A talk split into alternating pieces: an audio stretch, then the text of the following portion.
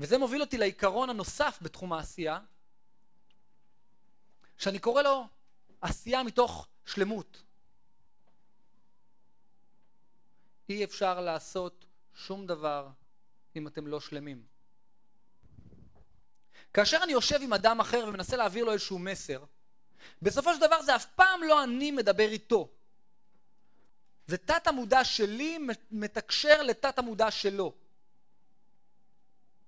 ויכול להיות שאני אומר את הטקסטים בצורה מדהימה, אבל אני לא מאמין מה שאני אומר.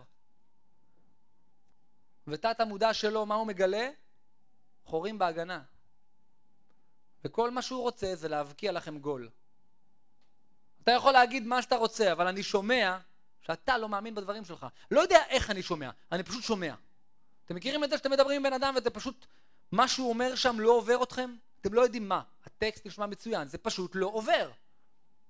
תת המודע שלכם הפעיל את האזעקה, אומר, תשמע, משהו פה מסריח.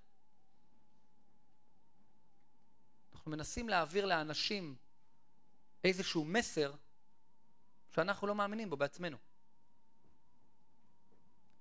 אי אפשר לייצר שינוי אם אנחנו לא שלמים שם. כשאדם פועל מתוך שלמות, הוא חייב להיות באמונה.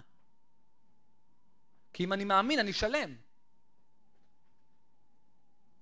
וכל העשייה שלי מופיעה בפרספקטיבה של ברור לי למה אני עושה את זה. אם אני שלם, ברור לי למה אני עושה את זה. אתם מבינים את הקשר? אם אני שלם במשהו, ברור לי למה אני עושה את זה. אגב, איך יכול להיות שאני כל כך שלם? אני מאמין בו. אני מאמין בחזון הזה. אני מאמין בדרך, אני מאמין באותה דלת זכוכית עם השם עורך דין עליו. אני מאמין ביכולת שלי להיות עשיר, אני מאמין ביכולת שלי להיות מאושר, אני מאמין בזה, ולכן אני שלם במה שאני עושה. ואני ניגש לפעולה בשלמות. ואף אחד לא יכול עליי.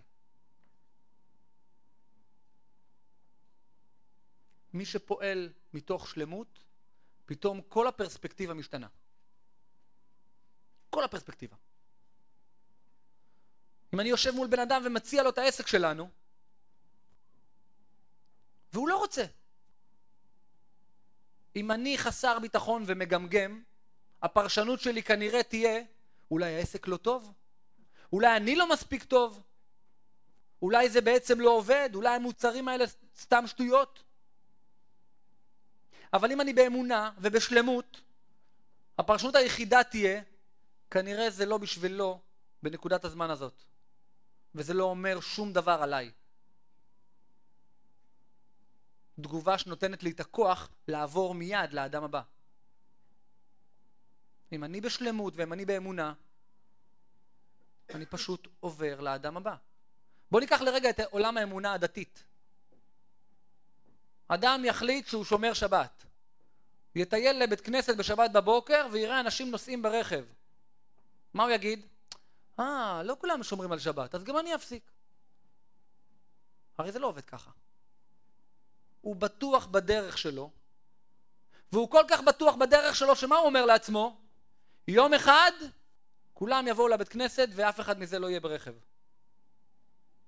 הוא יודע שיום אחד זה יקרה. וזה בדיוק אותו דבר אצלנו. יום אחד כל העולם ישתמש במוצרים האלה. אתם צריכים להאמין בזה. אתם צריכים להאמין בחברה שאתם עובדים בה. תקשיבו לי, אם אתם לא מאמינים בחברה, תפרשו. לא תצליחו. אתם צריכים להאמין במוצרים. לדעת שהם עובדים. אגב, חלק מהדרך לדעת שהם עובדים זה להיות מקצוענים. ללמוד את התחום הזה. לא צריך להיות פרופסורים, אבל לדעת על מה מדובר. להבין איך זה פועל, להבין את המשמעות. לשמוע את העדויות. להאמין בזה. להאמין בשיווק הרשתי. להבין את המשמעות של העסק הזה. למה זה עסק כל כך טוב?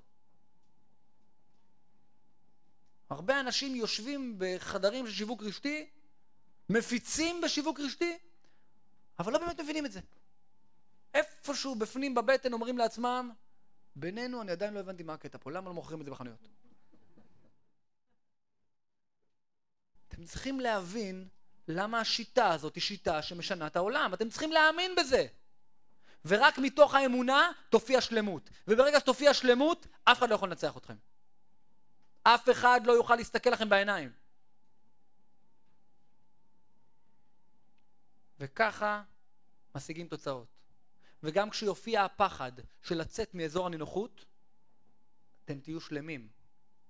אתם תגידו, אני יודע, זה קצת נראה מפחיד כרגע, אבל זה למען מטרה גדולה יותר. אני יודע שהיא תופיע, לכן אני מוכן עכשיו לשלם את המחיר. רק מתוך שלמות. אנחנו נצא עכשיו להפסקה נוספת, ומיד אחרי ההפסקה אנחנו נסגור את האימון. בסשן נוסף, שבעצם הוא כלי העבודה שלוקח אותנו לשלב הבא. בואו נצא להפסקה ונחזור עוד רגע. תודה רבה לכם.